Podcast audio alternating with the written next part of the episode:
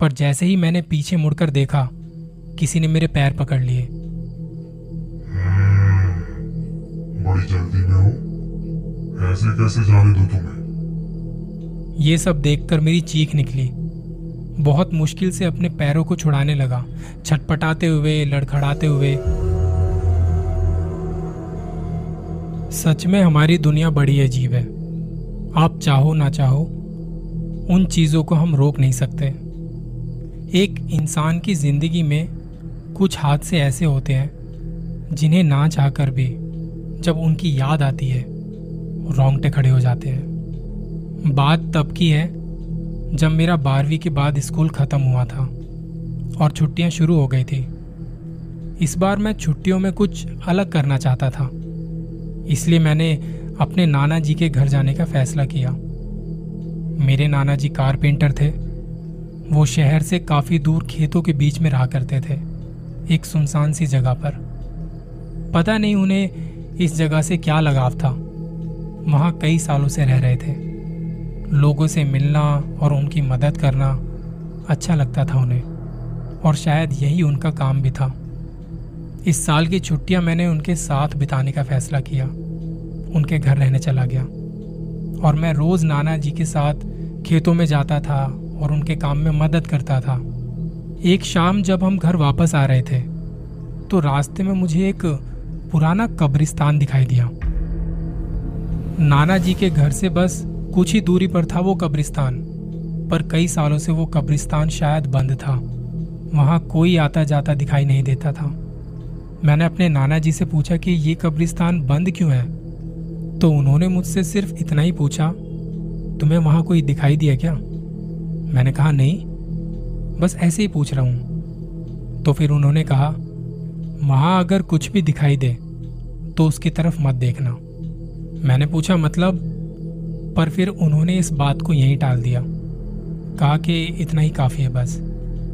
मुझे लगा शायद उनकी कोई पुरानी यादें उस कब्रिस्तान से जुड़ी होंगी, इसलिए वो बात को टाल रहे हैं। उसके बाद ऐसे ही कुछ दिन गुजर गए। मैं रोज़ खेतों में आते जाते उस कब्रिस्तान को देखा करता था और हर बार मुझे ऐसा लगता था जैसे वहाँ कोई है जो मुझे घूर रहा है।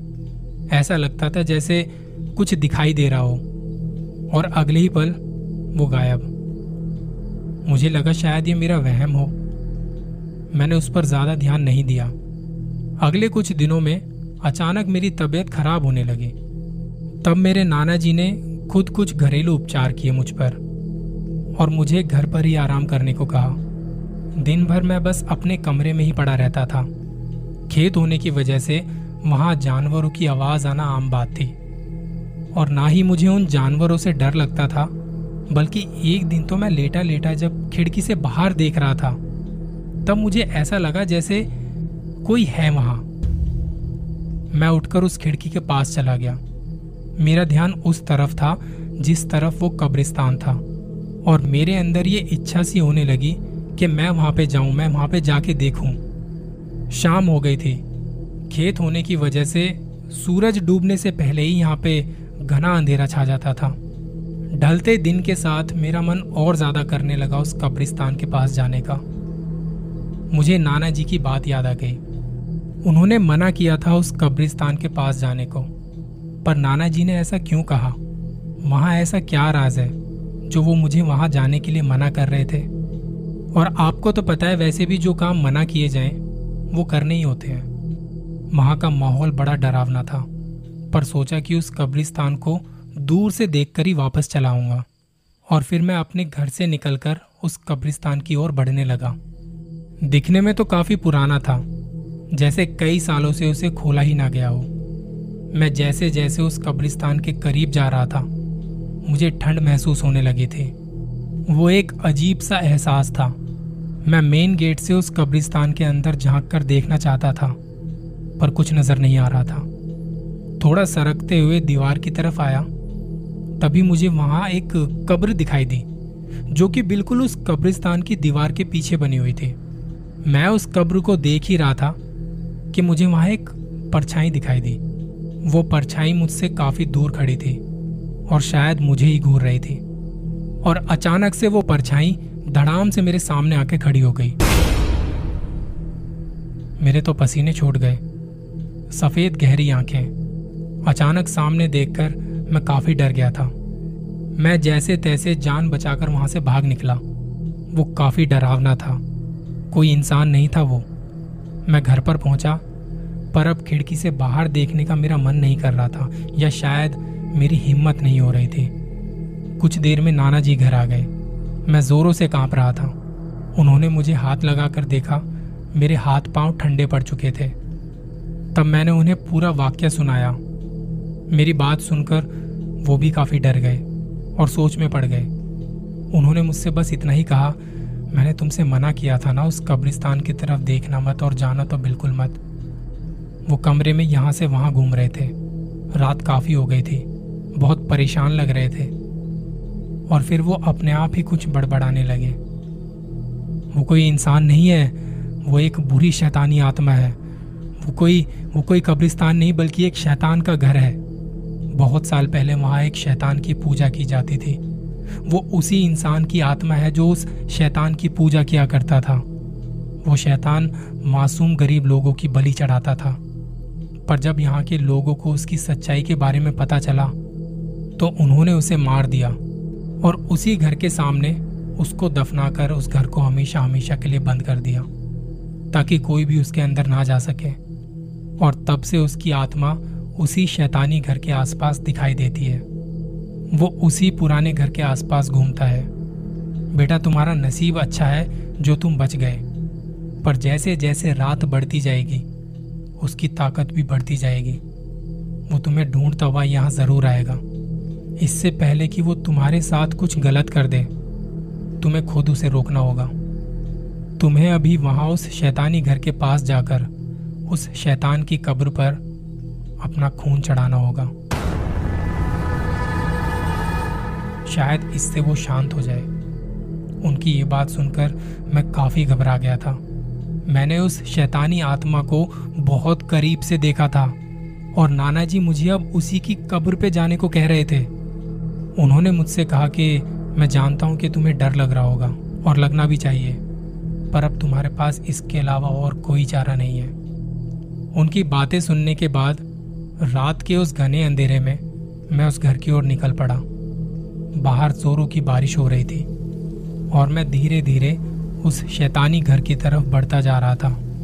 मुझे डर तो लग रहा था, पर शायद यही एक रास्ता था जो मुझे बचा सकता था। मैं अब उस शैतानी घर के सामने बिल्कुल उस कब्र के पास जाके खड़ा था। मैंने वहीं पड़ा एक कांच का टुकड़ा लिया और हाथ काटकर अपना थोड़ा सा खून उस शैतानी कब्र पर चढ़ा दिया। पर जैसे ही मैंने पीछे मुड़कर देखा, किसी ने मेरे पैर पकड़ लिए। बड़ी जल्दी में हो, ऐसे कैसे जाने दूं तुम्हें? ये सब देखकर मेरी चीख निकली। बहुत मुश्किल से अपने पैरों को छुड़ाने लगा। छटपटाते हुए, लड़खड़ाते हुए पैर छुड़ाकर मैं वहां से भागने लगा।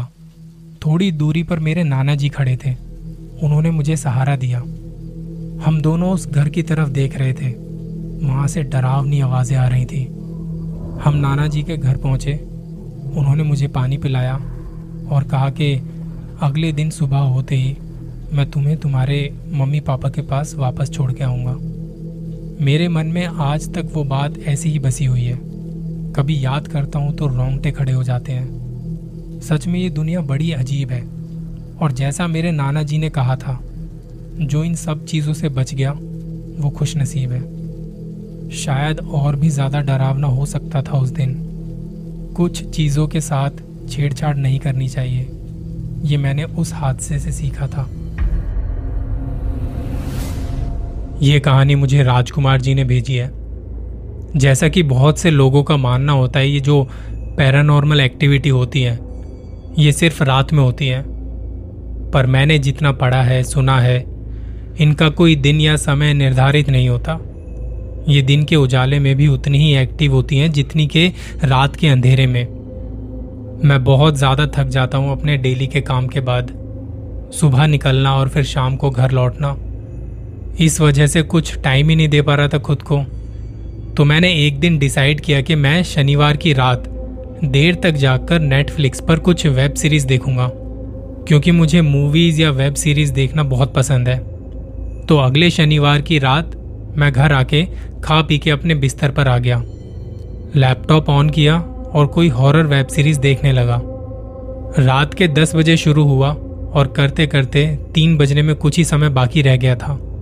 मुझे हल्की हल्की नींद भी आ रही थी। अब मोबाइल साइड में रखा और लैपटॉप बंद कर दिया।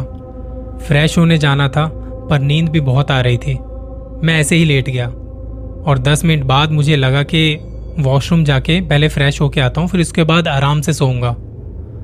आंखें मसलता हुआ जब मैं उठने लगा तो मुझसे उठा नहीं गया। मेरी आंखें बंद थी और 2-3 बार कोशिश करने पर भी मुझसे उठा नहीं जा रहा था। मैं मोबाइल उठाने की कोशिश करता हूँ पर मेरे हाथ जैसे वहीं जमे के जमे रह गए। मैंने एक चादर ओढ़ी हुई थी और वो थोड़ी सी खिसकी मेरे ऊपर से। तब मुझे ऐसा लगने लगा मेरे शरीर पर कुछ खिंचाव सा हो रहा है, जैसे कोई मेरी रूह खींच रहा हो। मैंने धीरे से अपनी आंखें खोल के देखा। कमरे में तो कोई नहीं था पर मुझे मेरी छाती पर बहुत भारीपन सा महसूस होने लगा, मानो किसी ने मुझे 2 हाथों से पकड़ा हुआ है और मैं खुद को छुड़ाने के लिए कुछ नहीं कर पा रहा था। ना कमरे से कोई आवाज़ आ रही थी, ना मैंने किसी को यहाँ देखा। मेरी बस आंखें मूव हो रही थी, बाकी मेरा शरीर मेरे कंट्रोल में नहीं था। मेरी चादर मेरे शरीर से नीचे उतर चुकी थी और मेरे पैरों के अंगूठों को कोई पकड़ के खींच रहा था। उस वक्त मुझे ऐसा लगा जैसे आज मैं बच नहीं पाऊंगा। डर के मारे मैंने अपनी आंखें बंद कर ली बहुत ज़ोर से। इतना थका हारा होने के बाद और लगातार 3 घंटे मूवी देखने के बाद मैं अपने सेंसेस में नहीं था। पता नहीं कब कब में मेरी आंख लग गई। सुबह 10 बजे के आसपास मेरी आंख खुली। सर भारी सा हो रहा था, ऐसा लग रहा था जैसे मैंने कोई बुरा सपना देखा हो। मैं उठ के वॉशरूम गया फ्रेश होने, ब्रश कर रहा था। तब मैंने देखा कि मेरे शरीर पर हाथों के निशान थे, जैसे किसी ने मुझे पीछे से पकड़ा हुआ हो। उसके हाथों के निशान मेरी छाती पर थे। मेरे दिमाग में वो सारी बातें घूमने लगी जो एक रात पहले घटी थी और जिसे मैं सपना समझ रहा था वो हकीकत में हुआ था। उन सवालों के जवाब मैं आज भी ढूंढ रहा हूँ कि कौन था वो। तब से लेके आज तक मैंने रात को कोई हॉरर मूवी नहीं देखी और अकेले तो बिल्कुल नहीं।